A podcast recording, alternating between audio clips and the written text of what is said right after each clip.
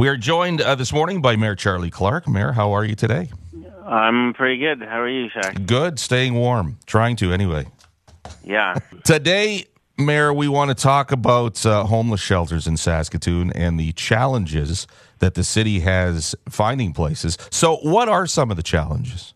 Well, uh, just to set that up, you know, we talked about how freezing cold it is last night. Uh, about a week and a half ago, I went out with a group that's doing outreach for uh, uh, as a volunteers, actually called the Sage Clan, uh, to try and help people who are homeless. And I ran into a guy uh, who um, had a sleeping bag with him, and I and it was minus thirty that night. And I asked him where he was sleeping, and he was going to be uh, tunneling uh, into the snow on the riverbank and sleeping outside, which I was shocked to hear.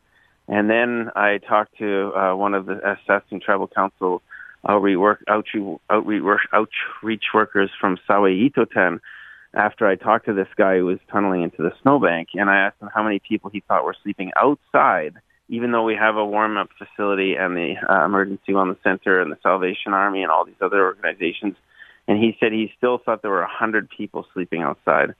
And uh, so you're in the warmth of your studio, and I'm in the warmth of my home, and I am really worried right now that we have more uh, people sleeping outside in, in these kind of conditions than we've seen for for many many years. More women, more children, um, and it's a very uh, it's one of the most confounding situations for the Saskatoon City Council because we're trying to figure out how to find locations, which is very difficult to do um, to meet this need. Um, and as we're seeing with uh, with the search for the discussion around a, a site at Central Avenue, there's a lot of concerns coming up about uh, that location.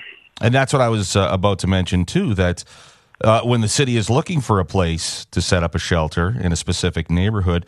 Do the residents of that neighborhood have any kind of say in the decision? Because, like you say, there has been some opposition to the proposed shelter in Sutherland. Yeah, so this has been a, a very, as I said, in my time as mayor, I'm on my 18th year on city council, eighth year as mayor. I am finding this to be the most challenging situation. We've uh, we've uh, been working with urgency with the provincial government that has said they're gonna they want to set up 60 beds in this pro- in the city. Um, we have to find a place that fits the parameters of what they're looking for and and uh, can be done uh, as urgently as possible, which limits the number of possible sites that are there.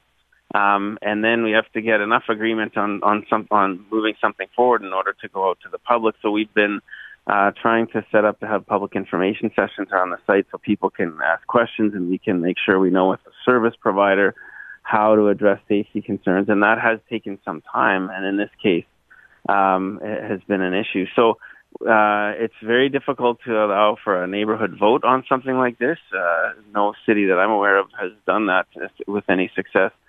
Finding the right way to both engage with the public but also meet the, the need as a whole of a community to make sure we have these facilities is something we're really, really trying to do. And I just I want to put a call out to the community. If anybody has ideas or can identify locations that they think can can um, meet these needs, uh, you know, with uh, without creating some of the opposition.